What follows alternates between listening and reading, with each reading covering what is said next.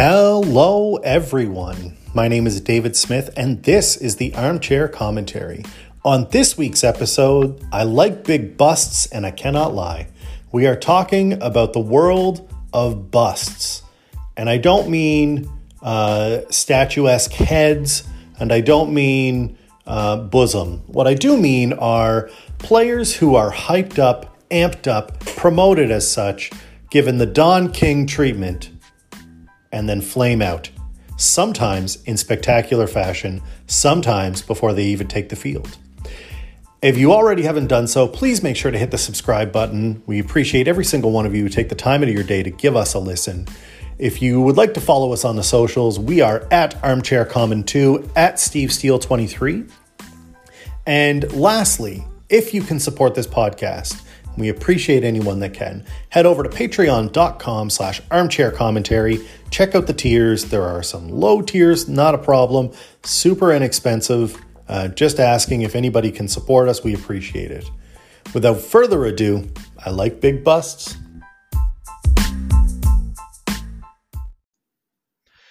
And we're back again. Uh, another week in sports has passed. Um, I mean, we, uh, I guess last time we talked, we weren't quite eliminated yet, if I'm correct. Did we go through that pain already? Sorry, Raptors. Uh, no. Last the Raptors got eliminated last Friday night, so so we just uh, just missed having to deal with that pain, and we're not going to. Uh, uh, and it's over. Uh, what do you think about uh, right now? And uh, I'm going to try to keep it Raptor centric, but not on the actual team. About all of the nonsense Kawhi hate going on right now. As you know, the Clippers were eliminated, um, and everyone uh, and their dog, who is on Raptors Twitter in particular, follow us at Steve Steele 23 at Armchair Common 2, um, are slagging on Kawhi as if the reason he left was uh, strictly to go play for a better team. If that, if that was, I, I, that was yeah, the only reason he left. Well, I mean, let's be fair here. Um, but 60% of Raptors Twitter became Raptors fans in about May of 2019. So, like, we can forgive their ignorance. Um, that being said, I mean, it's not just Kawhi hate from Raptors Twitter, it's Kawhi hate from across the board. Uh, yes. Laker fans are reveling in the fact the Clippers lost. Uh, Raptors fans are seem to be reveling in the fact the Clippers lost, and of course, Spurs fans are reveling in the fact the Clippers lost. Spurs lost. fans revel. Nuggets fans. Nuggets fans are reveling in the fact the Clippers lost. Like you know, there's there's a lot of NBA Twitter coming at it right now, and honestly, like Kawhi had a bad game.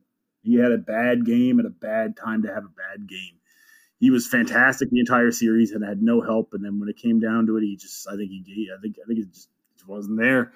When you're facing doubles and triple teams and no one else in your team is a threat to do anything, that can happen.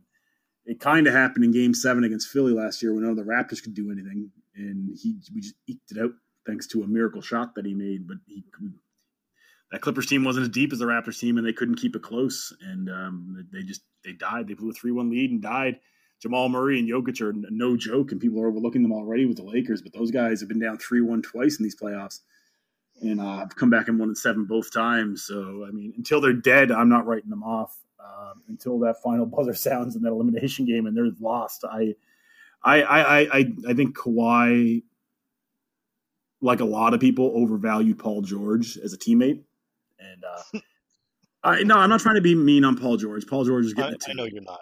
Uh, but like Paul George has a very real ceiling that people just aren't willing to accept yet. And obviously, they both grew up in LA. They're friends. They came up playing basketball together. They get drafted the same year, like or a year apart, I believe. Like they're they're basically in the same program, right? They didn't go to the same schools or anything, but like they're from the same program. And they're, yeah. they're friends, lifelong friends, and they wanted to play together. And Kawhi did not leave the Raptors because of wanted to play for a better team. He wanted to live in Los Angeles, where he's from, be close to his family, and he wanted to play with his friend. And if the uh, those are the two major factors. But if the Raptors had pulled the trigger and gotten playoff P or pandemic P or whatever you want to call them, he would have stayed a Raptor. So we didn't get Paul George. We got someone that played worse than Paul George in these playoffs, and Pascal Siakam because he was supposed to be traded for Paul George. a second team All NBA, by the way, averaging 12 points on 18 shots a game in playoffs. So that was great. Love that for Pascal, but we're not going to bury him today.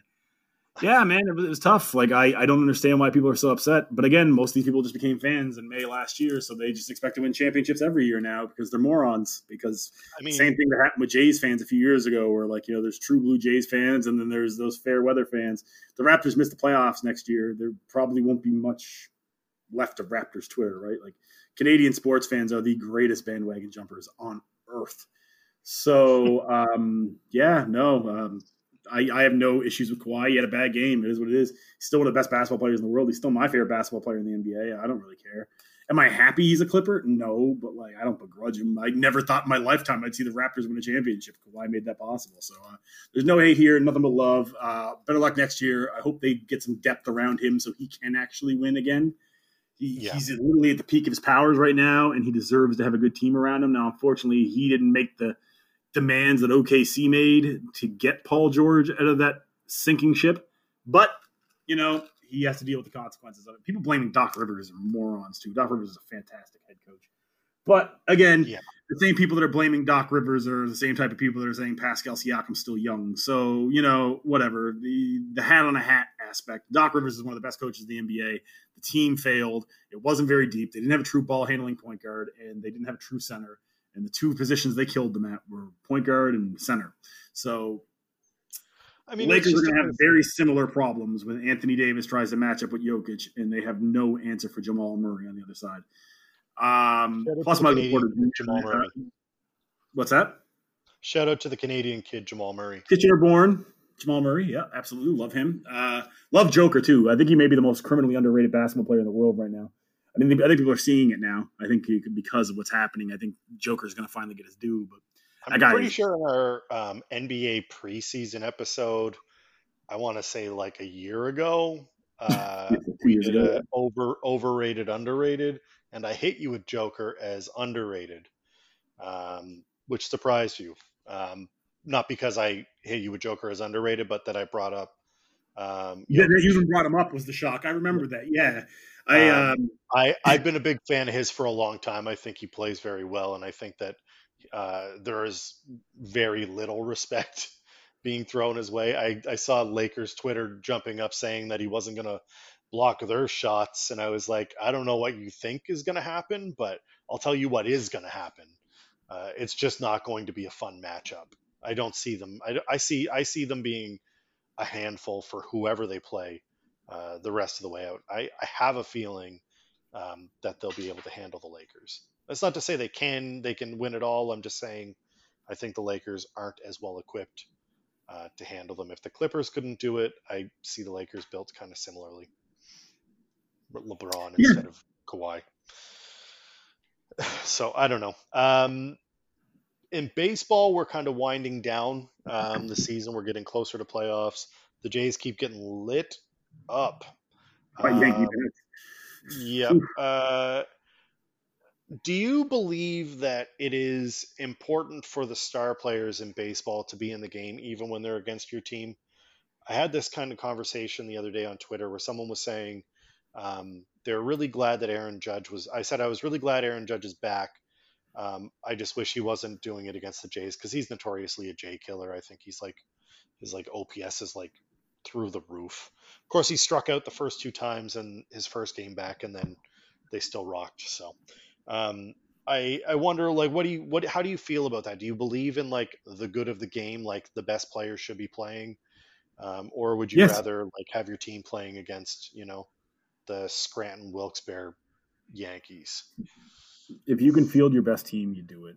Just I'm looking at it now. The Jays are the only playoff caliber team right now with a run differential in the negative because of the beating they've been taking the last few nights. The Mets gave them one like 19-1 the Yankees, the Jays have a minus 17 run differential and are four games above 500. They are they were minus 34 um, defensive runs saved, as in an average defensive team, like a just your run of the mill average team, would have scored had 34 less runs scored against it.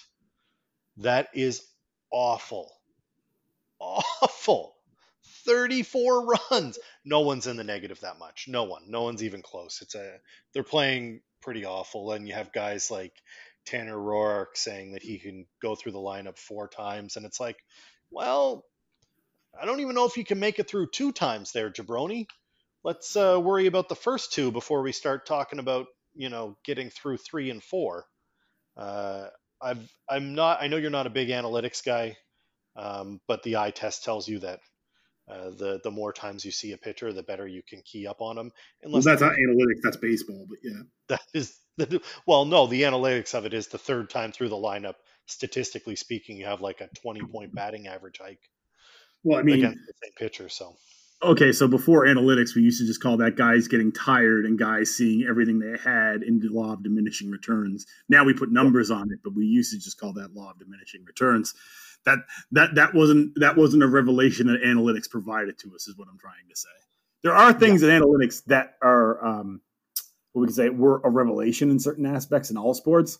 But I'd like to point out that the one of the worst like defensive net rating goals against team in hockey right now is waiting for the winner of the other series in the Stanley Cup final. So analytics can suck my dick. I thought the Stanley Cup final was uh, set. I thought we were going Dallas Stars, Tampa Lightning. The Tampa, the game's tonight. Is it? Oh, they lost. Yeah, they're still there. Okay. It's, it's, so, it's, live right now. Oh no, it goes live in about. It goes live now, basically. But yeah, the, the Isles can push at seven. But either way, if the Dallas the Dallas Stars are one of the most analytic, I think the worst analytically rated Stanley Cup finalists in years, but yet there they are. So whatever. Yes, um, I don't. I was actually talking to a friend of the show, Matt White, about um, the Stars, and I said I don't find them entertaining, and he said they are a hard hitting, uh, high scoring team. What do I not find entertaining? And I said, I think it's just because they slog around. And I also commented that I'm a Habs fan, so I'm used to a lot of skating fast, but not necessarily scoring. what we do. Listen, Montreal Canadiens fans are not used to scoring goals, uh, not since like the 70s and 80s. We don't really see that. So, um, either way, um, it's the Dallas Stars. Shout out, shout out Dallas uh, for go on and there. win it right up the nerds' asses, Dallas. Please it go is, Dallas. Uh, it's nice to see a, a, like a little bit of a change of pace in terms of teams making it to the finals.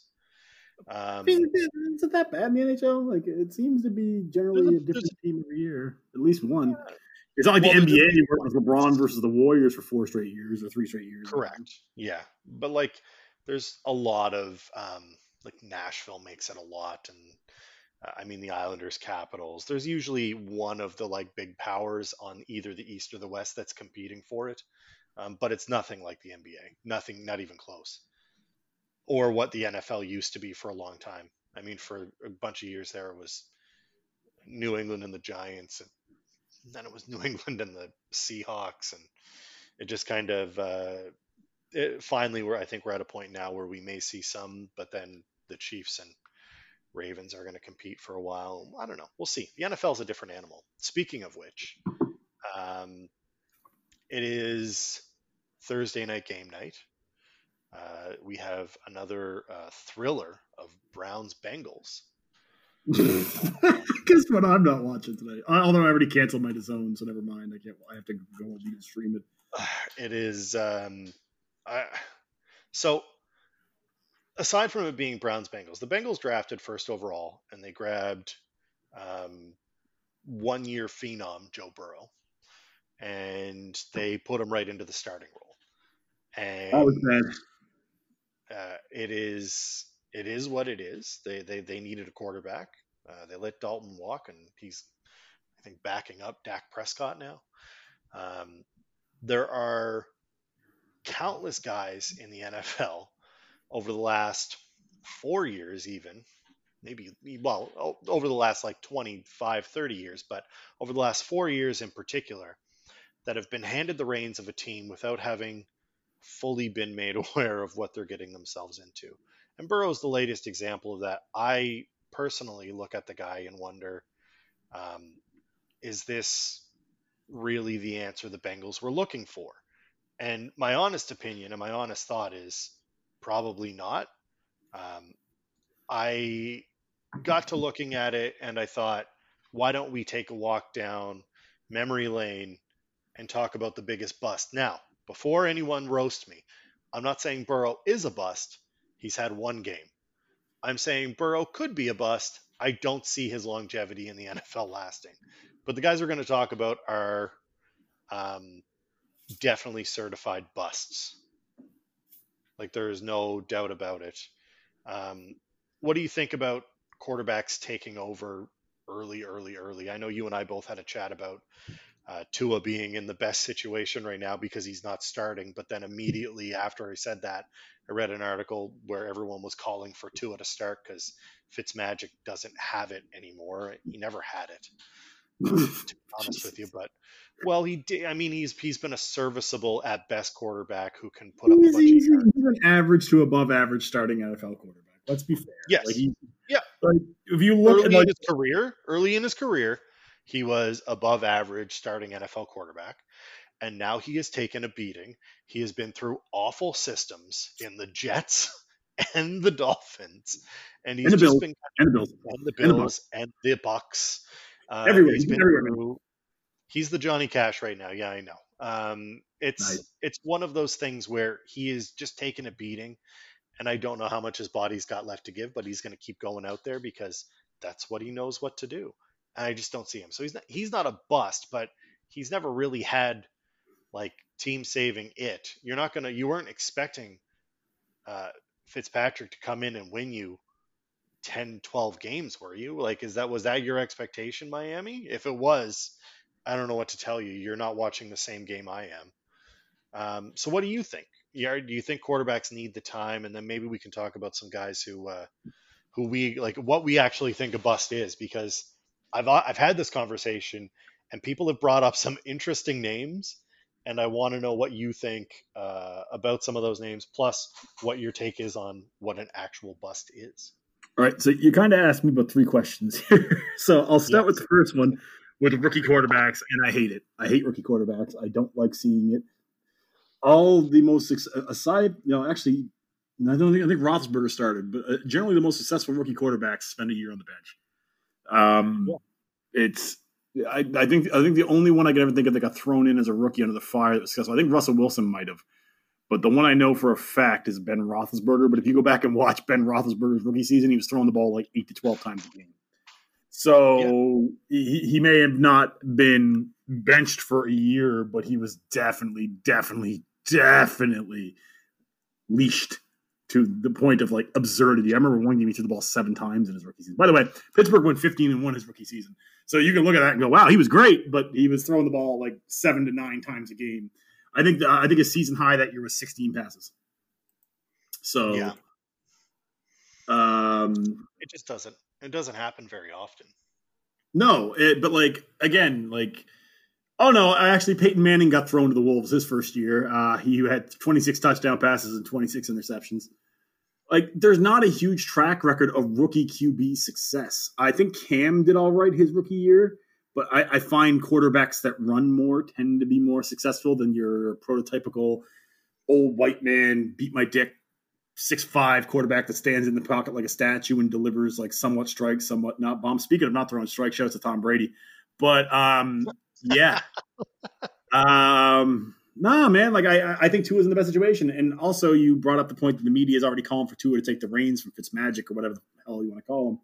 I think it's a bad decision. I think it would ruin his confidence. The pieces aren't there yet. The team's not ready yet for Tua. Tua is going to be a really interesting wrinkle when we finally get to see him in the NFL. He's had hip problems. Let him sit a year. Let his body recuperate. Let everything fall into place like it needs to. Maybe give him the maybe give him, some garbage, give him some garbage time minutes or something like that. But otherwise, keep him on the shelf. And I think he'll turn out to be the finally replacement of Dan Marino they've been looking for for the last 20 years. But they have to do that. If you throw him out there with that garbage football team they have and let him get beat up like Sam Darnold has because he went in as a rookie, or Bradford, or oh my God, there's so many like casualties. Uh, Kyler Murray didn't look good on Sunday, even though they won. I find the best court. Aaron Rodgers sat for what two years under Brett Favre? Like, th- th- there's Drew Brees sat for a year or two under Doug Flutie. Um, Like yep. the best quarterback, other than Peyton Manning. Tom Brady sat for a year or two, I believe, and he wasn't great even when he started. So, um, yeah, no, there's no reason to rush these guys in. And I get you spend your first overall pick, and you, a lot of times first overall picks can be impact players, but they're not quarterbacks. Um, there's too much to learn. There's too much defensive end of things. oh yeah, you can plug in a rookie linebacker and he can make an impact, or you can plug in a rookie offensive lineman like the Colts did a couple years ago and make it be phenomenal. You can do that, but there's just too much responsibility at the quarterback position, and the league is so quarterback heavy. Expecting that much out of a rookie quarterback is just foolish. It just breaks them. It caught, they get hit a lot. They get shell shocked. It always. It, it, the reason why the greatest busts of all time are almost all quarterbacks is for a reason, and they all got thrown to the dogs. David Carr, I don't know if he's considered one of the all-time greatest busts. David Carr got the shit kicked out of him for the first two years in his league, never recovered. Joey Harrington got thrown to the dogs, never recovered. I don't think these are necessarily fundamentally bad quarterbacks. I think it's fundamentally bad systems, bad coaches, and bad teams that get these young players that are used to nothing being gods and like rock stars their entire lives getting mauled by grown men. And it, it just doesn't um, do well for the psyche. If you if you want to see an example of a quarterback who psychologically just got completely destroyed, look no further than Nate Peterman and the Buffalo Bills. So Nate Peterman gets put in um, with a garbage offensive line, no offensive we- uh, weapons to help him out, and he makes a couple of bad plays. He's he's a young rookie. He doesn't know like he's trying to figure it out. He's learning the offense. I think he was like the second or third stringer. He's only in this position because of injuries. He gets put in. After that game, he gets taken out so you put him in, you give him the confidence. You're like, all right, we're, you're our guy. Let's let's figure this out. Let's do it. Then you take him out, and then you need him again, and you call on him again, and he has another bad moment, and you take him out again, and then you put him in again. You take him out again, and every time you do that, you shatter the man's confidence. And of course, he throws a pick, and he throws a pick, and everybody goes, "Ah, oh, he did it again." And without having the ability to make the mistake, how many picks do you think did Peyton Manning throw in his rookie? 26. 26. Right. He went 26 so, and 26. He kind of had a Jameis Winston, where Jameis Winston threw 32 and 32 last year, I believe. Peyton yeah. went 26 and 26. Also, that Colts team was god awful. Right, and that's what I'm saying. He was he was a young quarterback. He was learning it, but they weren't putting him in and taking him out.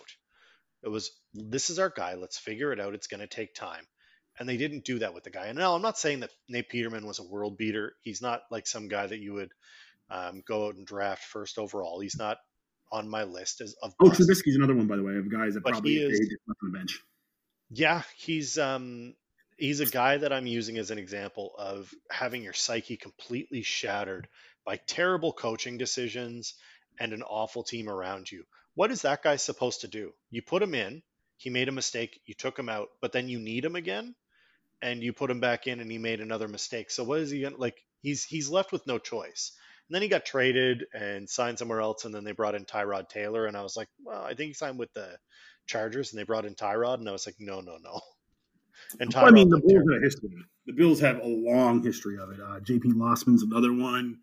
Lots of guys in Buffalo over the years. Um, but another really good point to like drive home about this is like to show you what it means to at least stick with them Eli Manning, his rookie season, the, the, the, Giants were five and two, and they benched Kurt Warner for Eli Manning because they'd given up so much to get him. Yeah, and he was otherworldly awful his rookie season. I, I don't know if I th- there probably is somebody that is worse, like Jamarcus Russell or whatever the case may be. But on a pretty good team, I don't think there's ever been a quarterback rookie as bad as Eli Manning was. I don't I don't think he had a touchdown pass in his first like six games. I it's a long. We're going back a long time. My memory's good, but it's not that good. But I know he was otherworldly awful with like stat lines of like you know five of twenty two and stuff like that, like really bad. But there yeah. came a point where like the Giants were going to try to save their season, and they were going to yank him. And Kurt Warner's like, you can't do that now. Even though it, it, it wasn't self-serving, is why another reason why I have a ton of respect for Kurt Warner is even though it would have been self-serving for Warner to do so because he was going to be a free agent at the end of the year. Obviously, they'd gone with their guy. He said, you can't do that to him you can't ruin him like you'll ruin him if you do that. And he refused to take the job back out of respect for like Eli, like what that would do to his psyche. Really. So um, like Patrick Mahomes were on the bench for a year. Um, you know, like he sat behind Alex Smith, and now look at Patrick Mahomes. You, like if you're noticing all the guys I'm listening to for a year, what's that? Lamar Jackson did the same thing. They benched. Yeah, Lamar Jackson. I, mean, I think Deshaun Watson did too, if I'm not mistaken. He might not have though. I don't know. Uh, he might have actually. Yeah, like I, I find. What's that? Yeah, behind Osweiler. I think you're right. Yeah. So, or Osweiler led to Deshaun Watson. Hold on. Let's let's take a look. Uh, I, I, don't want to speak out term. Not, I know there's no such thing as Houston Texan fans, so no one's going to be able to correct us. Um, yeah. His rookie year was 2017. He started six games, so I, he came in due to injury. But yeah, yeah. he was drafted. Yep. So yeah, yeah, like the history shows guys that get to spend a year or two learning before getting into the game are often better than guys that um, get thrown to the wolves.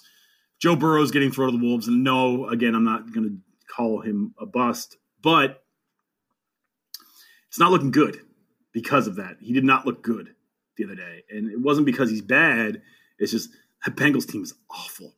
That line is awful. That coach is awful. There's nothing that that team is bad for that team got you for a reason.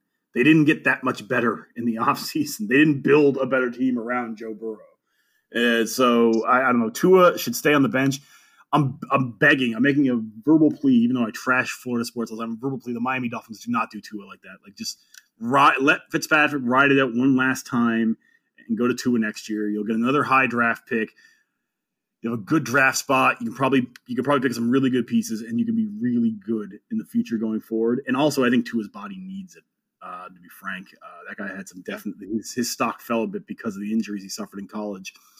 So the longer you wait for him, the better. And I don't give a damn about the media needing a headline by oh, starting oh, the, the, lottery pick. I, I don't care. I, am not a Dolphins fan. Don't care if the Dolphins flounder and die forever. But for the sake of young quarterbacks, I often wish they would get a year or two to just. I don't like. I don't like. I, what we're about to do is we're about to bury a bunch of guys that were rock stars for the first 20 years of their life, and then are considered losers for the rest of it. So I, I, I don't I don't relish talking about busts, but I think we've talked about enough about modern sports. Let's get into it. Um, so whenever I think of busts, um, I typically uh, immediately actually go to the Cleveland Browns because um, their revolving door at quarterback has been well documented, well charted, and uh, pretty impressive. Actually, I don't know if uh, anyone has been able to start more quarterbacks than Cleveland. They must be going after some sort of Guinness record. I don't understand it. Um, so I the like the the main guy that comes to my like head. I'm just going to start off with, and this is in no particular order, is uh, is Johnny Football. Uh, and, cast castrating guys, castrating guys that are picked in the, the late first round. I get it. Any first round pick is a bust in football. It's not like other sports. But like, yeah, he's a bust. He was, a, he, but everyone could see the writing on the wall with him a mile away. One, he got drafted by Cleveland. Never a good place to go. Sorry, sorry, Jason. Two, the man liked the party. It wasn't. It wasn't a secret at all. Mm-hmm. Uh, and you know, it just his issues were clearly laid out before you. And little tiny quarterbacks that run around and hustle and make plays and have gift of God type plays in college don't often pan out in the NFL. Shout out to Vince Young, uh, although Vince Young was little. Um, but th- that, there's a there's a place for guys like that in college football. College football has heroes of guys that like Tim, Tim Tebow is one of the greatest college quarterbacks of all time. Couldn't get a sniff in the NFL, and Denver started them just because they they, kept, they, they weren't winning because of him. They were winning in spite of him. So yeah. it's it's tough, man. Like Manziel, I guess, but like I'll tell you, what, you for drafting Manziel, if anything. Like, let's be frank. Well, the reason he went 22 overall was because of his off-field issues. It wasn't because of his his talent. Yeah, I mean, yeah, but we, we, we there was red flags everywhere on that guy, and I, I, I, I guess maybe one other teams didn't take him.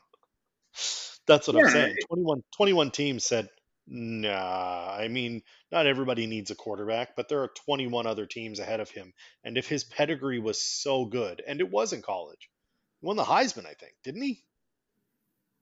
Yeah, he won Yeah. the Heisman.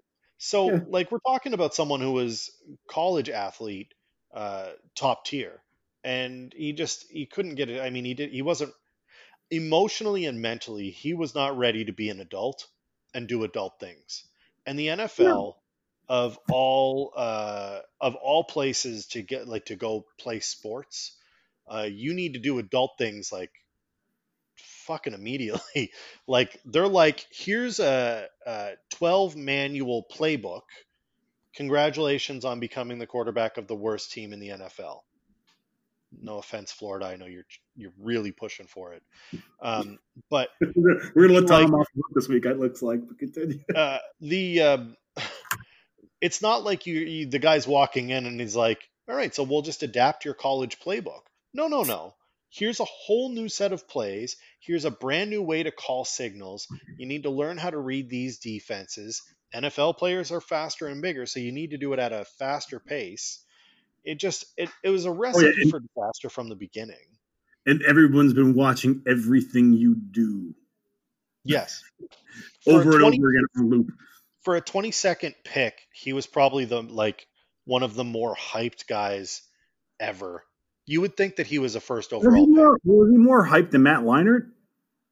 No, Matt Leinart is also on my list. Yeah, of course. Because like I, I- feel like Matt Leinart, uh, Matt Leinart, or like because Brady Quinn was taken by Cleveland around the same spot. You're not giving him any shade.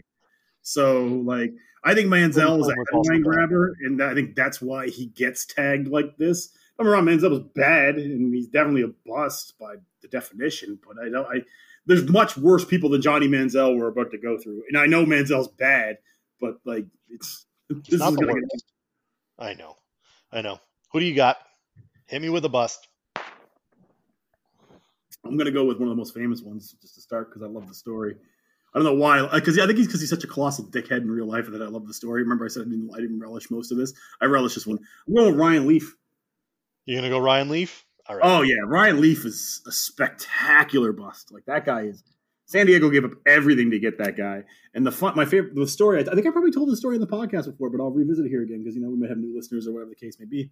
Um, Ryan Leaf, uh, the, the the meetings before the draft was more concerned about having his hot tub parties than talking to NFL executives.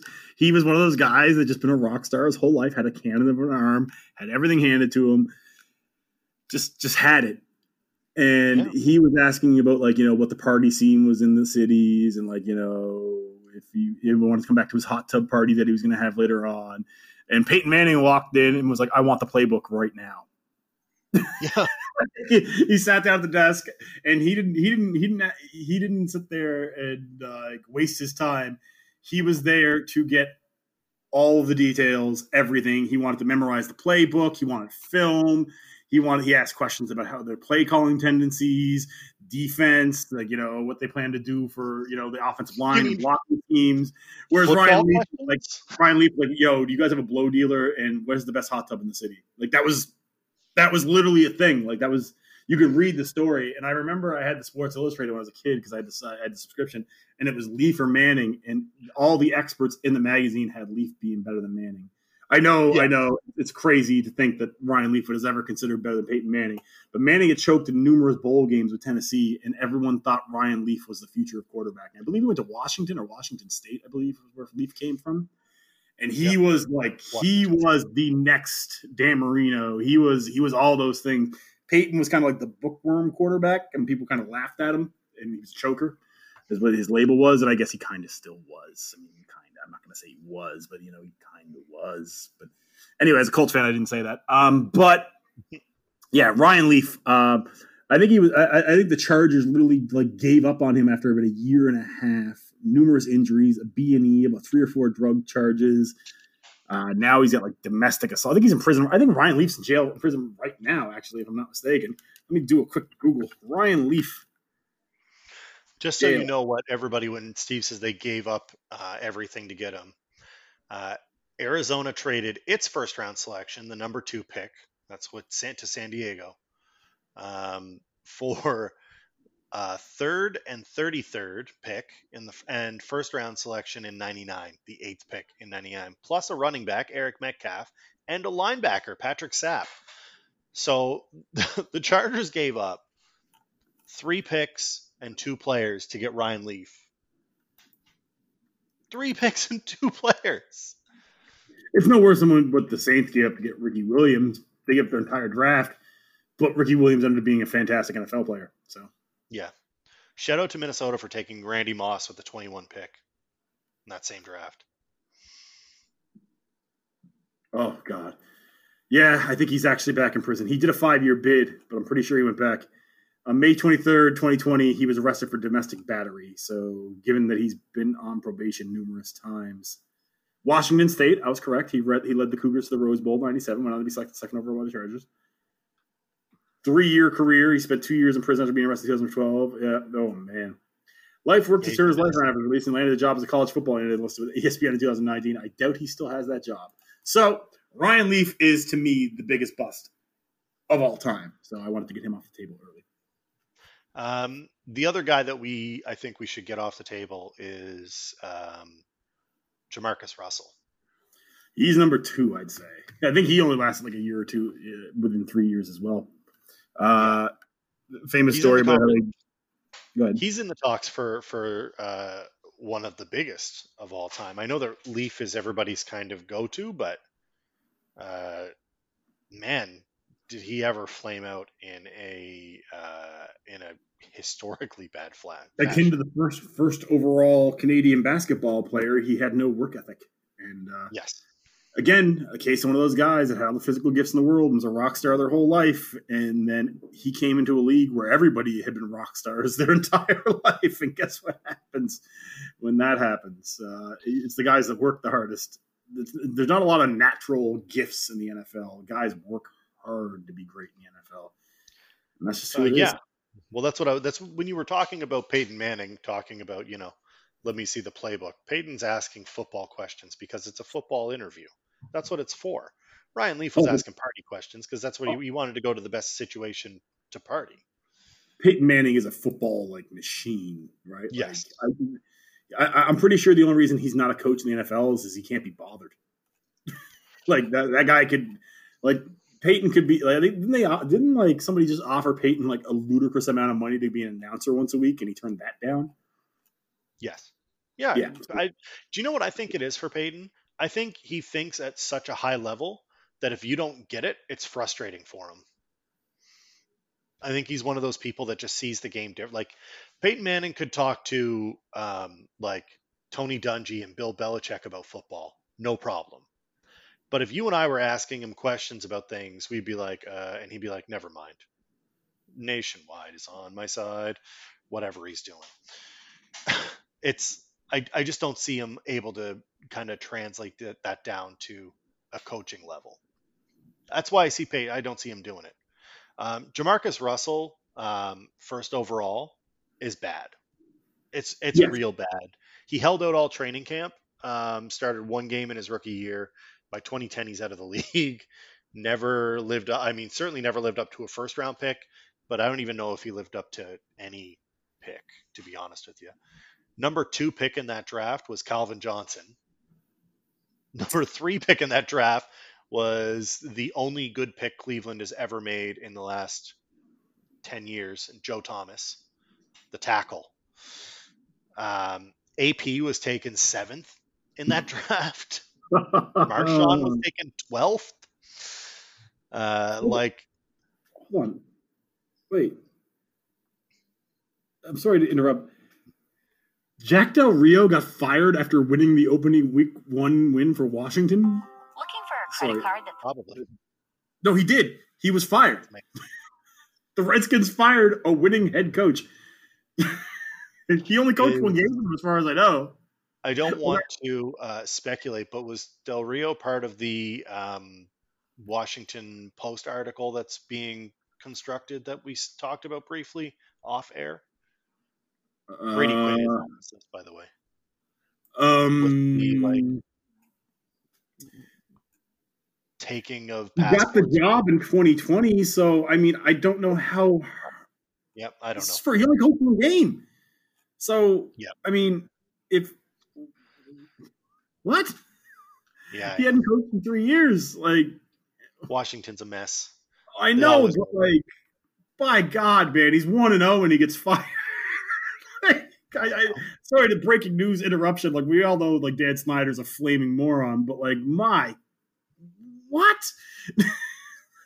So let me get this straight: the most winningest coach in terms of percentage in Washington football team's history was just fired. Better than Joe Gibbs, baby. Oh my God! I, I, hate interrupting. I'm sorry because like I was looking up something else football related, and all of a sudden I just see Jack Del Rio fired after winning gritty Week One game over the Eagles. I'm like, what, what- like it's first game. How do you get fired after one game? Like, I, what? Oh God! Maybe because I'm quitting smoking again. I don't know, but that just rubbed me the wrong way entirely. But I'm about Jamarcus Russell. We'll go back to that. Um, Jamarcus Russell probably is the greatest bust of all time, but it's stiff competition out there, man. Um, it's- the 2007 draft being absolutely loaded probably helps make him that. Yeah. But I'm pretty sure the Manning draft was pretty loaded as well. Uh, Yeah, it was. It was. There were Hall of Famers like all over that draft. I'm gonna look it up, bro. So yeah, uh, I mean, uh, Fred Taylor, Keith Brooking, Takeo Spikes, Dyson. Okay, it's Randy Moss, Yeah. but Moss had off-field issues and fell. So, Yes. Whew, Unreal. man, I know. Joe Jurek. Um, just that name. Let's keep going. Well, do you want to go to um, our other favorite city to bag on, uh, Detroit? Because for two years they made just uh, bust after they made picking busts. Um, I mean, a sport in itself. Uh, in taking Harrington in 02, and then uh, I think there were you you had mentioned there were a couple of wide receivers that they took. Um, but Charles Rogers, Roy Williams, Rogers. and Mike Williams, I believe, are the three. Then they drafted an outside linebacker, and then they drafted Megatron. In four years, in five years, they drafted four wide receivers in the first round. So, where do you, I mean, where do you even start? First off, Joey Harrington, uh, example of a guy getting thrown to the wolves too fast. Also coming into a god awful team, the Matt Millen Detroit Lions. Good Yes. lord. yeah. Oof, Um, yeah. Well, I mean, I don't think Joey Harrington was ever that good to begin with, but um, although there was, I remember, uh, if I remember correctly, I think it was him. The night of the Heisman ceremony, they put billboards up about how he should win the Heisman. He didn't end up winning the Heisman, by the way, but he was pretty highly touted. He just never had, like, I, don't know, man. I, again, got thrown to the Wolves, couldn't catch on anywhere else. With even with good teams, backups, he looked terrible. Guys just get wrecked, uh, and Joey Harrington's one of those guys. Although I don't know if he qualifies as like an all-time bust. Uh, but maybe. I think about it. I mean, I mean, David Carr went first overall in that draft. and he's just as big a bust technically, but he got the shit kicked out of him. They David no Carr is David Carr is interesting. So maybe that's a good this is a good point to kind of break down what what constitutes a true bust because there are guys who don't live up to their expectation because of injuries.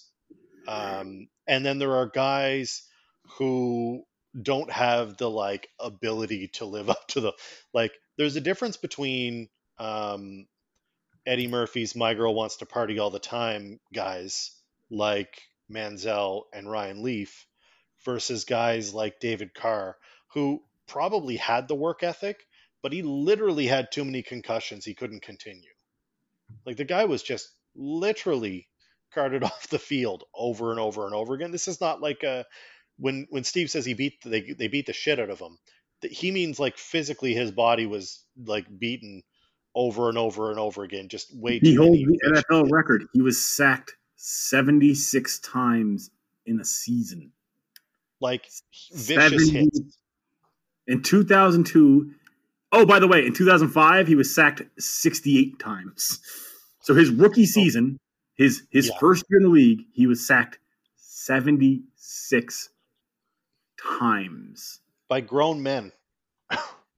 The next closest was four or less, which, by the way, some quarterbacks only get sacked four to eight times a year, was Randall Cunningham at 72. At number three, it's David Carr again in 2005 at 68. Jon Kitna at number four with 63. And Steve Beuerlein was 62 in 2000. He has he, some a lot of quarterbacks get sacked 14, 15 times a year. That's the difference yeah. between first and fifth. He's got six more sacks in his second most sack season. That's in a three year span. That's what did he? How many times get sacked in 2004? Like, I'm just curious now. It's unreal. He was literally beaten up. So what is like what he was only sacked 49 times in 2004. He got sacked almost 200 times in three seasons. He got sacked a total of 249 times during his tenure in Houston. 249 times. Like I, this is what I'm saying. He was literally beat up.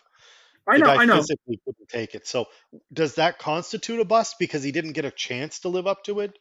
I mean, obviously he had um, talent, or he wouldn't have been taken first overall. Whether that was like he had a ceiling, I should say, um, and he obviously didn't achieve that ceiling because he was physically assaulted day in day out. Um, but what like what's the difference between David Carr and Ryan Leaf. The difference between David Tebow Carr and Ryan Leaf is uh, Tim Tebow. Again, okay. like like I, I want to give one last frame of reference. Brett Favre and Tom Brady, who both played basically 20 years in the NFL, right? Like we can both agree they both basically played about 20 years. Yep. Brady, Brady's over that. Brady's been sacked 503 times in his career. Carr did that in almost four, in four seasons, half of that in four seasons. So if Carr had played for ten years, he would have crushed that number. Yeah, in half the time. Like to yep. give you like five hundred and three, like five hundred and three career sacks in twenty plus years. What, what's that break out to? Like five point eight point eight a season? No, no, like ten point two yep. twelve a season. That's insane. Like yeah, so David Carr never had a chance because he was thrown to the Wolves and got the, he got his ass kicked for his entire tenure in Houston. Uh, compare that to Ryan Leaf. Ryan Leaf wasn't getting his ass kicked. Ryan Leaf was just leaving his ass on the field in, or uh, in the party box or wherever he was or in the, at his blow dealers or wherever he was doing. Uh, God knows. I won't speculate, but I think it was meth actually with Ryan Leaf. But I don't know that, so don't take that as a fact. But yeah, and Tim Tebow, Tim Tebow just sucked. He couldn't throw a football. Just couldn't throw a football. Um, uh, much akin to when we make fun of Josh Allen's accuracy. Tim Tebow had gangly, herky jerky Josh Allen mechanics, um, but also Josh Allen's fast. Tim Tebow wasn't fast; he was just big and strong, so he could plow through for a few more yards. But um, Tim Tebow is one of the greatest college quarterbacks of all time. He was a god awful NFL quarterback, but he was a spectacle. Give him that. He's also one of the most money hungry pigs in the world, apparently. So shout out to him for that as well. Um, yeah, I don't know, man. Like it's it's easy to pick on these poor quarterbacks that get thrown to the wolves. Like that's why I don't like doing this list. Like they all get thrown in their first year. The media puts all these expectations on them because they dominated the game of boys, and they come into a game of men and they get they get their ass kicked. It sucks, but I mean, let's let's focus on other things. We'll talk about the Lions. We talk about the Lions, right? So Charles Rogers is a first round pick, selected third overall, has four career touchdowns. That's a bust. That is a yes. huge bust. Um, I think I believe he was drafted 2003. Yeah, he was second overall in 03. Yeah, so if we look at that draft real quick here, just just for fun, right? First overall pick was Carson Palmer, who I'm a fan of. You're not. Andre Johnson, a far better wide receiver, was drafted immediately after him. Okay, this draft isn't great. Terrell Suggs is 10th. Okay. Troy Polamalu was taken 16th. He's the only Hall of Famer in it. Upalamalu? Yep. I, I, I, feel Terrell Suggs will probably get there too. Larry Johnson's yeah. in that draft. We're, I mean, we're a little, we're close. Some of these guys were are still. Anquan I mean, Boldin taken in the second round of that draft. OCU yeah. Manor was a hell of a football player taking the second round of that draft. Lance Briggs, Jason Witten was taking the third round of this draft. Like there's some pretty damn good football players all drafted well behind our man Charles Rogers, whose uh, yep. career numbers can be on one thing here. By the way, he had more catches in his first his freshman season at Michigan State than he had in his entire NFL career. Anyway, yeah, Charles Rogers had uh, I think it was 22 career catches for four touchdowns in three years, and the Lions have been taking him to court endlessly for 12 years, trying to get their money they paid him back, including 6.1 million dollar signing bonus. And he's filing for bankruptcy to avoid him. So let's not pile on him. Uh, Roy Williams is drafted next year. He had one Pro Bowl, so I don't know if he qualifies as a bust, but he sure as hell wasn't a fourth overall pick wide receiver. And then the next year they drafted Mike Williams, who I think did a little better than Charles Rogers, but not as good as Roy Williams. So, yeah, the Lions somewhere in between. Yeah, I mean, uh, I mean, let's see, Michael Williams, real quick, Detroit Lions. He, he was drafted tenth overall. Oh, 10th overall. Sorry, but if you're going to throw Manziel into the bus at 22, you know. I'm not saying no, no. Listen, there. the, here's the thing about how like busts are quantified by me. I look at someone who has the ingredients to be a superstar player and doesn't live up to that reason for something that they are doing. So it's different for um, it's different if a if a coach doesn't play you you're not I don't consider you a bust. If you hold out all year and uh, are out of the league in two years after being a first overall pick or three years after being a first overall pick and you're not playing well, then you're a bust. I don't. I don't know, think playing well counts. I think you can be productive or not overly productive and still be in the NFL and not be considered a bust. But you yes. cannot you cannot be a first overall pick into the league within three years and it's not injury like, you know what I mean? That that yeah. is, that is I think that's the requisite here. I think that is. I mean, looking at that, looking at that um, Mike Williams draft that you're talking about here. Mm-hmm. Uh, I mean, there are almost everyone in the top ten, uh, except for Troy Williamson, Cadillac Williams, and Cedric Benson, um, were Pro Bowl players and that's like they were elected to one one at least one Pro Bowl. Alex Smith went first, uh, Ronnie Brown, Braylon Edwards, then it was Benson and Williams, then it was Adam Jones, old Pac Man, uh. Montrell Rolle, Carlos Rogers, who somehow uh, is a Pro Bowler, and then Mike Williams. Okay. And then after it was Demarcus Ware, Shawne Merriman, so like a couple of like stout linebackers. Merriman was rookie of the year, defensive I think runner up for rookie defensive player of the year, and like led the league in sacks a couple times. He was roidy as hell, but shout outs to him. I, I got to issue an addendum real quick. I misread the headline. Jack Del Rio, the defensive coordinator for the Washington football team, was not fired. He was fired up after gritty Philly win. Oh, I, okay. uh, I, I did not read that properly. So, but I, again, with the Washington football team, is it really that shocking if that had happened? I mean, no. So no. I, I, I, I, screwed up. Um, want to make sure we get that fixed in there. Uh, it's only about 10 minutes later, so hopefully people won't crucify me. But if I get it, I deserve it because I, I screwed up pretty bad. I just read fired. I didn't see up at all. hey, listen, it's not your fault um, because it's Washington. What would you expect? Also, um, Haskins is probably going to be a bust because he got thrown to the Wolves in Washington. By the way, I, there's a good chance that Haskins is a bust, but he also had some time on the bench. So what do you do there?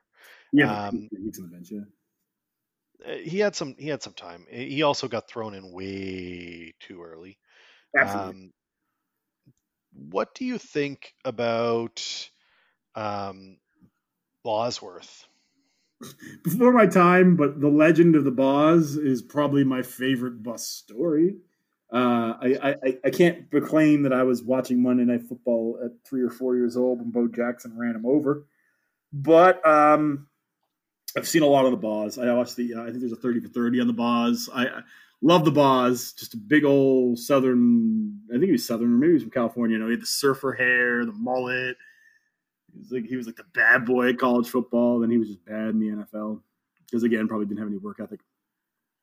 uh, yeah, the Boz probably makes the list. Yeah, he was first overall in a supplemental draft. Is that the NFL draft? Yeah, yeah. It's the it's so after everybody's first round picks, if there are, um, I think there are like stipulations with free agents where there's a supplemental round, um, where you get to choose players before the second round begins. Um, and the Seahawks had a um, supplemental pick in the first round.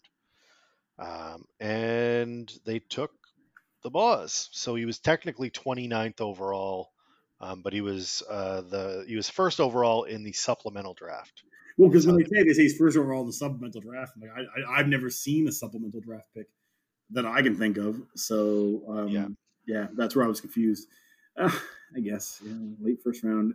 See, I, I have a hard time condemning guys drafted late in rounds as busted. I know in the NFL, like every draft pick matters. Like you can get a, you can get a Pro Bowler in the sixth, seventh round in the NFL easy if you, you play it right and if he has the right attitude. But uh, yeah, man, uh, yeah. See, like if, if a guy like, like Jimmy Butler, for example, in basketball is like a, I think 28th to 29th overall pick, and like he's a star now, and that's shocking because like guys picked that late generally don't become stars in basketball. But in football, a guy going 30th overall and being a Pro Bowler is not that big of a deal. No, it's pretty common. Yeah. Usually your first round or two are filled with your guys that would be your impact players, and then your third through seven is um, guys you yeah you you pick up because they have a high ceiling or something that you see um, in terms of like a, a developmental skill or they have a skill set that is raw that you think uh, with your system you can build them up. Yeah, because we're not Yeah. going to go seventh round busts. You know what I mean? Like No. Um, where do you come down on the Matt Leinart? I mean, he's clearly a bust. Clearly. Um, and I know that uh, just to get it on the record, Josh Josh Rosen is a bust. yeah, he's on a practice squad within three years without injury issues. So yes, Josh Rosen is a bust. Um, Um, but Matt Leinart, uh, Matt Leinart's a bust because he's one of those guys that I say you can do it in college and you can't really do it in the NFL, and he's, he's the prototype. of- Although he didn't get thrown to the Wolves, they tried to bench Kurt Warner for Matt Leinart. Funny, there's that Yeah. name again. Uh, the most disrespected quarterback of all time, my man Kurt Warner. Um, and they went right back to Warner very quickly. so, Matt Leinart, I think Matt Leinart ended up going to Oakland for a bit too and stunk there, and I think it was over for him. Just a typical Southern California good-looking guy that, like you know, scouts fall in love with, right? Like, you ever see the movie Moneyball? I don't know how true it is, but there's a scene where, like, you know, he has an ugly girlfriend, shows he has low confidence. Don't draft him or whatever. Like, just stupid metrics like that. I think Leinart hit all those weird old old man metrics that people love so much in quarterbacks, but unfortunately, push came to shove, he just wasn't very good. Um, he had an absolute unit of a team at U- uh, the University of Southern California. I said Carolina, Southern California, aka USC Trojans, and uh, he never panned out. But I don't think there have been many USC quarterbacks that have panned out. I think, as far as I know, I think the best USC uh, the best USC quarterback I can think of off the top of my head, and I'm sure someone can prove me wrong, is Carson Palmer. So you might be right. Um, Matt Leinart did make it into a Kanye West lyric, so what what was the Kanye West lyric he was in? uh, he was in um, "So Appalled." I got a Trojan in my pocket. Matt Leinart. Oh, from CyHi the Prynce. Yes. Yeah. Yes. Yes. Okay. I was, I was thinking of a Kanye West line. I apologize. No, no, not a Kanye West, not He was- Kanye West song, but he's in a Kanye's Kanye West song. ghostwriter, CyHi, dropped him on a song. Yeah. Okay. That's fair. Okay. But that's why I was confused. I was like, Kanye. Oh, right. Yeah. CyHi the Prynce line. Yeah. Shouts to CyHi the Prynce, by the way. Fantastic album. No Church on Sundays. Check it out on Spotify or wherever you listen to music. Um, yeah.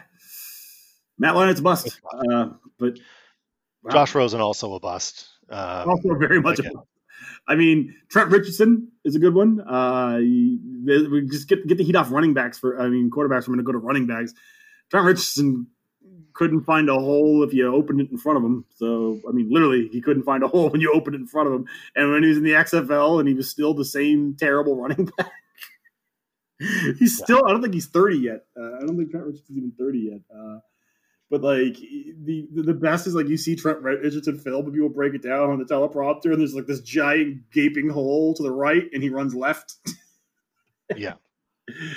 Oh man, oh I love Trent Richardson. No, I don't because we, we we traded the first round pick to get Trent Richardson, and that sucked. He's thirty. He just turned thirty in July. So oh, Yeah. his, his hairline, he probably wouldn't be able to find a hole there either. Good lord, it's like three quarters of the way back of his head. My Rough.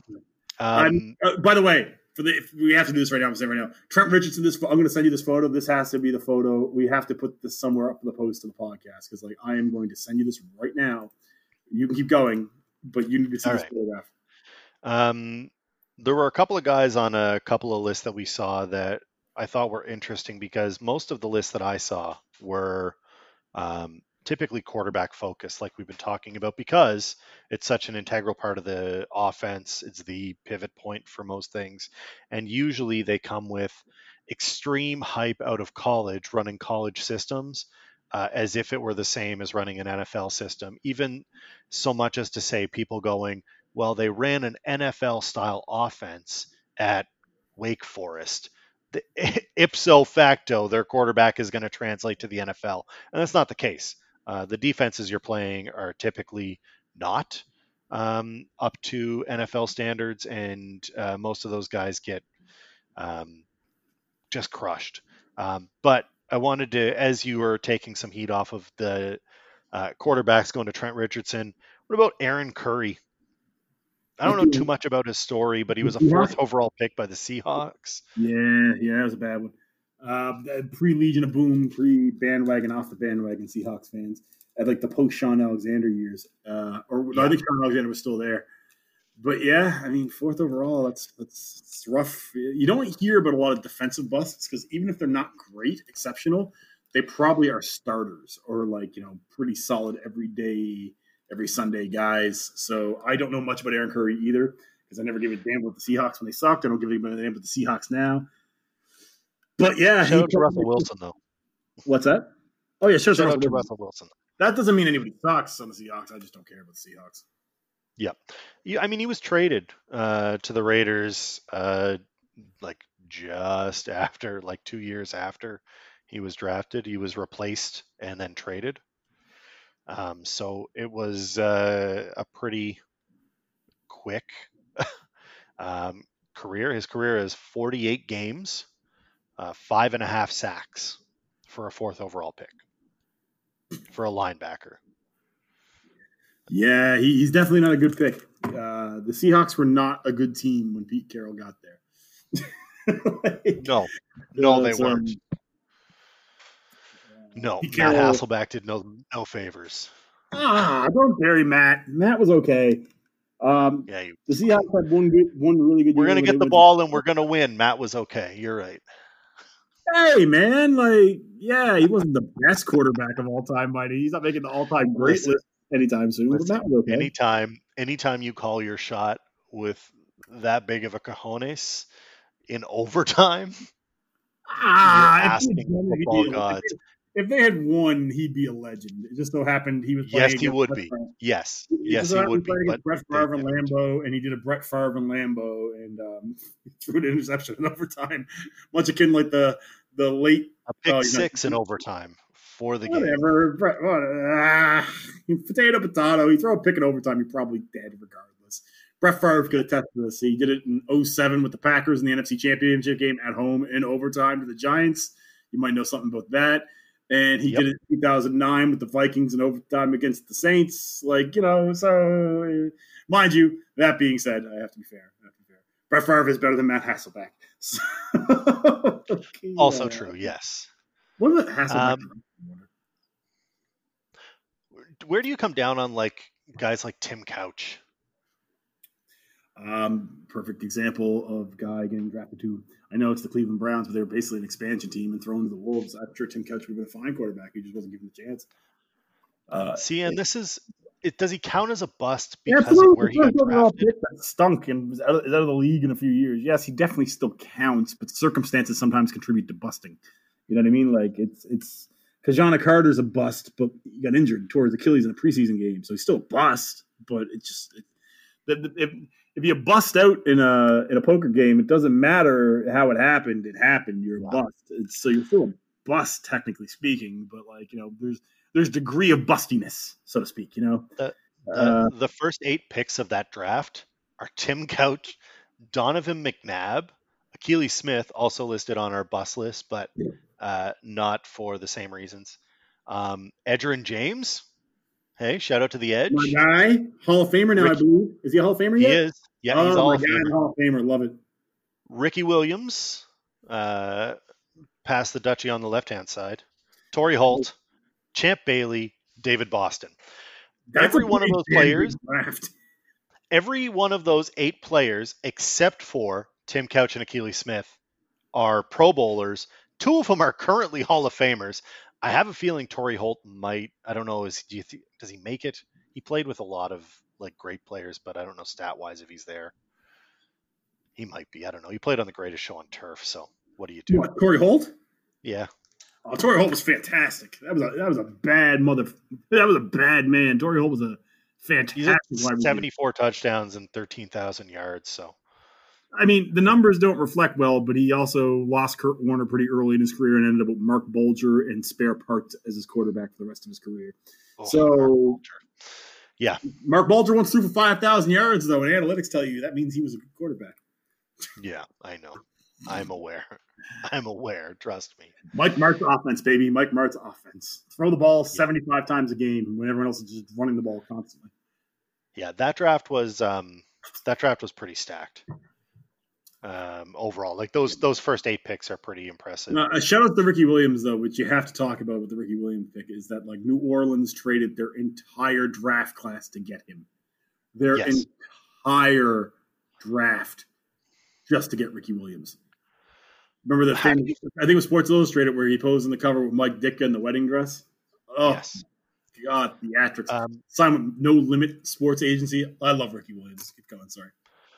So we're talking about guys who are busts, um, but I wanted to get your thoughts. Where do you come down on the Reggie Bush argument? I don't think Reggie Bush is a bust at all. I, so, are you sure? what is Reggie Bush is Reggie Bush not considered a bust because he had a like he managed to find some staying power doing things that he wasn't drafted to do because he was drafted to be a running back. He was Yeah, he drafted was to never he was never drafted to between uh, to be a run through the between the tackles running back. He was a speed running back drafted for like sweep plays, pitches, like end arounds, short screen passes. He was never designed to be a like, Derrick Henry, so to speak. Right, so that's important. never Derrick Henry. Yes, I, I know. I know, and but that he was never meant to be that. He was one of those guys at overwhelming speed.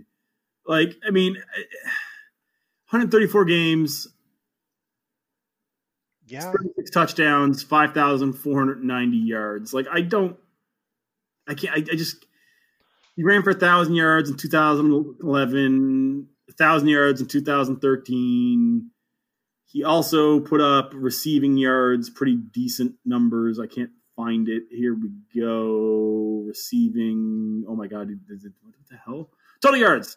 So yards from scrimmage, 1,300, 1,300, 1,200, 1,500. Like, you know, like, is he great? No, but I, third overall. That whole draft looked like it was going to be the greatest draft in history. In the top he was second overall. yeah. And who the first guy was drafted by Houston was a defensive player. What was his name? Mario Um, Williams. yeah, he wasn't great. Vince Young is He a. Pro Bowler. Mario Williams is a Pro Bowler. Yep, Mario Williams is a Pro Bowler. So was Vince Young. But to be fair, Vince Young had one good season. Also, quarterback Pro Bowling is different. I am well aware. Yeah, I, I- don't want to condemn it, but generally the, the Super Bowl quarterbacks aren't in the Pro Bowl. Yeah. Nor are the NFC and AFC champion. correct. So a lot Uh, of d- Pro Bowlers are wild card and playoff missing quarterbacks. Uh, I mean, look, man, is Reggie Bush an all time great running back? No, but I, I, I, have a hard time calling him a bust.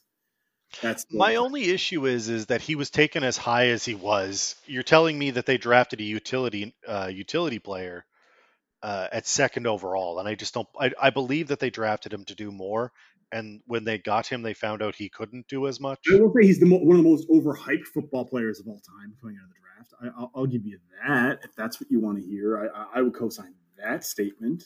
Um, He's definitely overhyped.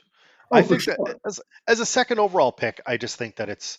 I mean, Vince Young going third, whatever. Okay, you This, know what? uh, now, that I'm, now that I'm looking at some of the guys that went after him, like Cromartie, DeAngelo Williams. This draft is bust central. Matt Leinart in the draft.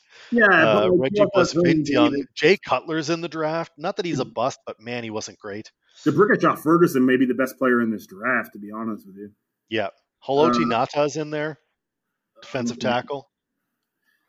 All right, Greg Jennings, Devin Hester's in this draft. Maurice Jones-Drew is in this draft. I mean, I would argue that you know Marcedes Lewis had a more productive career. I mean, I mean, I think that I think the two best players in this draft are drafted four and six in D'Brickashaw, Ferguson, and Vernon Davis. That's my Yeah. opinion. Yeah, Um, absolutely. so I'm just saying it's not. It doesn't help his case. No, it He's on- doesn't. He's But- on the edge of one of those guys where it's like, okay, Okay. like Mario Williams is a four-time Pro Bowl and one-time All-Pro defensive end. I owe sincere apologies to Mario Williams. I apologize. Maybe I just didn't care because you were in Houston. I don't know. he was Uh, absolutely in Houston. I, I, I want to make this a heartfelt apology that you were not a bust, and I retract all of that. Um, yeah, you were you were much better than that, and um, four-time Pro Bowler, first-team All-Pro 2014, defensive lineman of the year 2007, two-time second-team All-Pro 2007. Yeah, this man was not a bust, and I owe him a sincere apology. One of the better first overall picks, probably, to be honest with you. So let's keep moving. we'll we'll let him off the hook. Yeah, I, I, I, Oh. I, I just wanted to make sure I got that on record that I sincerely apologize to that man because that, that th- those are not bust accolades at all. I, the only bust about him is he busted through the ceiling of what you expect from a, a, a football player. Um, there, I mean, there's like there's guys that get drafted early on that have been pretty that have had decent careers, and I don't want to throw them under the bus now. We've got a lot on the record for um, busts. That There's have- worse guys than Reggie Bush, man. That's all I'm going to say. Of course there are. I'm just asking the question because I, I feel that he was there. He was there, he was ready, and then we there was all the talk. I think that I honestly and sincerely believe that the Saints drafted him to be a um, Alvin Kamara who could do a little bit of both. He also returned And- punts for touchdowns in one year. Yes. So, like, he, Yes. He did. He did all of those things and he had an 11 year career. Does longevity play into it? yeah. if you I- get I- drafted first overall and you end up sitting on the bench for you know seven years get a start don't do well and then you're a backup the rest of your career does that make you a bust or do you avoid the bust tag because you managed to find a way to If stick you're a career backup, you're a bust, my guy. You don't spend a first overall pick or a first round, a high lottery pick on a career backup. So that's a bust. It's just got to be a bust. I'm sorry. Like, well I'm, I'm asking that's what i'm saying no, I know. I'm. I'm just saying that's my personal opinion. I, people may disagree with me, but that's how I feel. Uh, you mentioned earlier do you think sam darnold's going to bust Yeah, he already is. Sorry, not sorry. He's jet. He was doomed the moment the Jets drafted him. So, um, is there anyone um, that you think that started uh, i mean is brock osweiler a bust i don't know when he was drafted but no, he was like a late third rounder, I believe, second, third rounder. I don't think Yeah, Brock might be right there. Osweiler is. Oh, well, he wasn't a lottery pick. That's for damn sure. Um, he was drafted. Uh, why doesn't football reference some of the guys are drafted? That's a dick move. It's the 2012 draft. Thank you. I, I love how much you know about Brock Osweiler, by the way. God damn. Listen, Uh, he was like that draft um, was a good one for you guys uh, until it wasn't. Andrew Luck was drafted first overall in that draft, that 2012 one. Uh, no, nothing but love for my guy, Andrew Luck. Alshon Jeffery?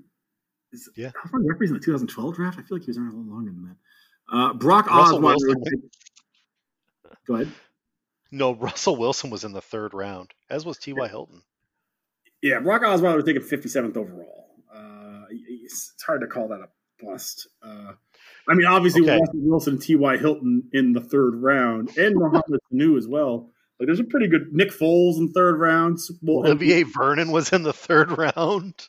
Uh, oh man, yeah, Uh, Kirk Cousins. in the fourth Yeah. round. I mean, I, I think Kirk Cousins would be a bust if he was taken anywhere other than the fourth round. But ah, that's here nor there. Um, Josh Norman was taken in the fifth round by the Panthers in this draft. Mm-hmm. Mm-hmm. Mm-hmm. Mm-hmm. mm-hmm. Uh, Alfred Morris, bunch of sixth kickers. round. There's guys Yeah. better than guys in the first round taken in the sixth round of this draft.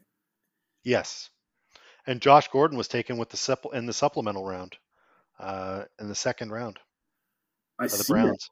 Yeah, and if it wasn't for the uh, drugs and alcohol. Although uh, apparently I made the joke that it was all weed. Apparently it wasn't just all weed with Josh Gordon. Don't know what that is, but uh, yeah, there's a lot of guys that are a lot better. I mean, Ryan Yeah. Tannehill is probably a bust then, technically speaking. I mean, kind of. He's above middle average quarterback, taken eighth overall. Especially when you consider he was drafted ahead of Luke Kuechly, who may have just retired, but Luke Kuechly was phenomenal. Stephon Gilmore was taken tenth overall. Like that's not a bust at all.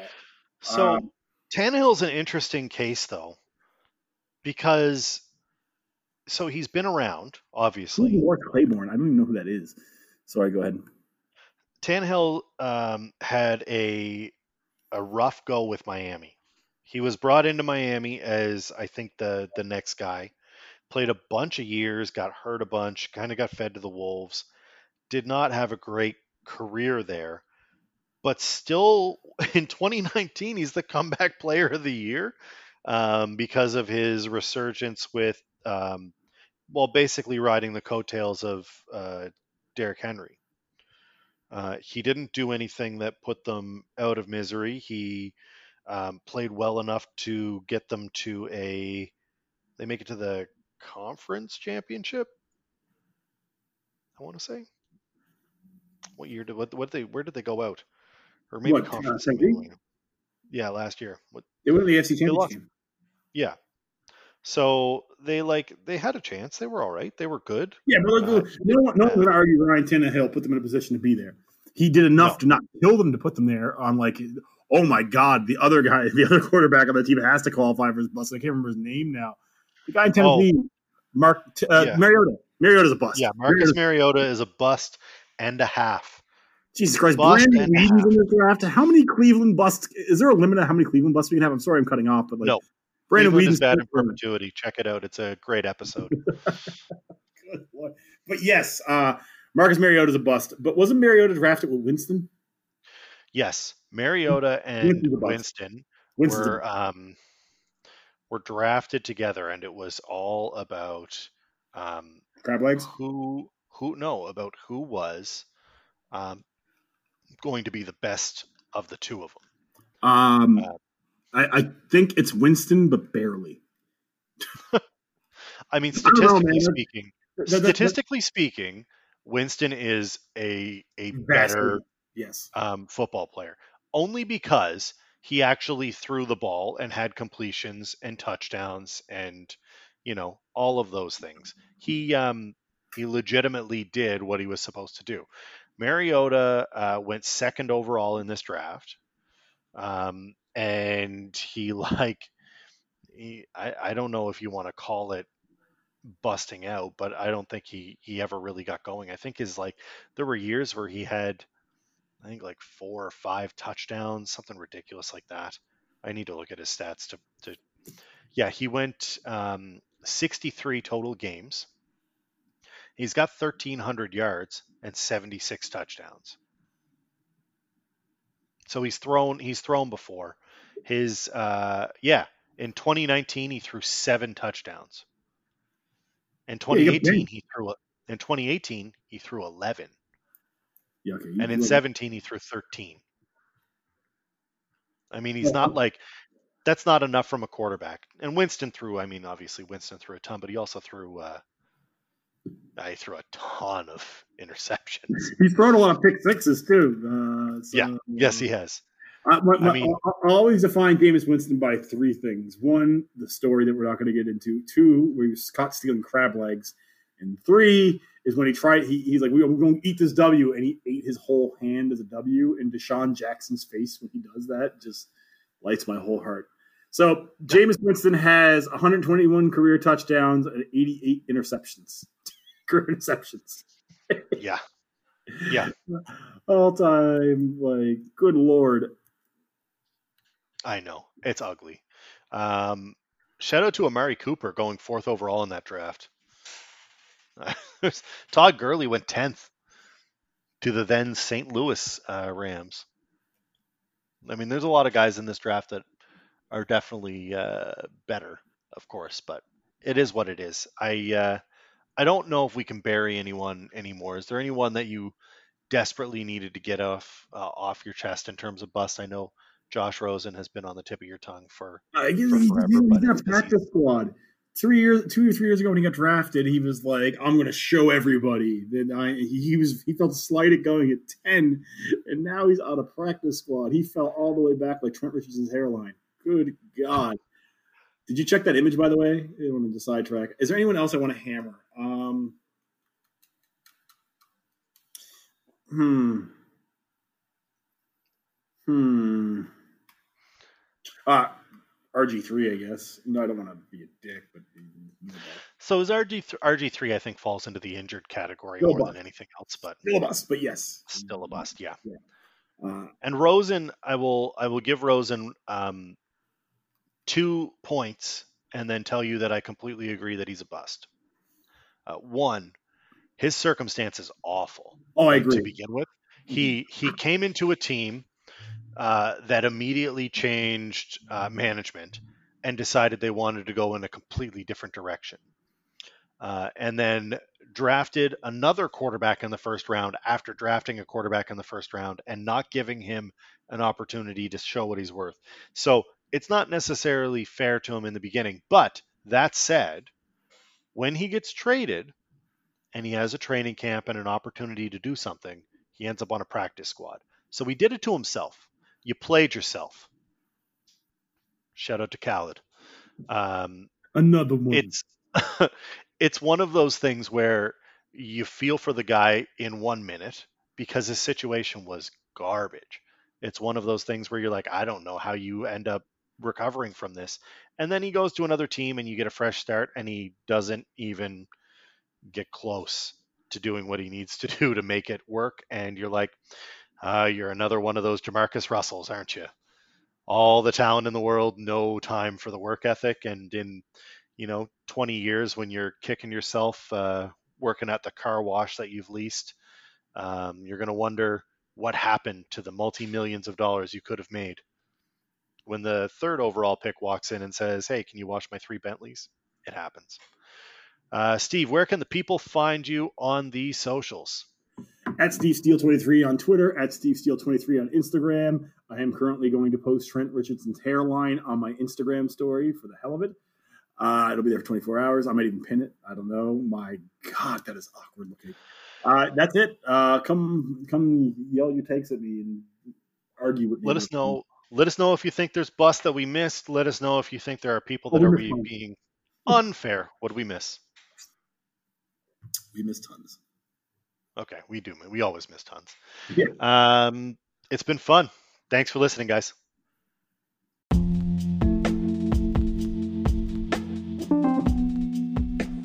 And that does it for this week's episode of the Armchair Commentary.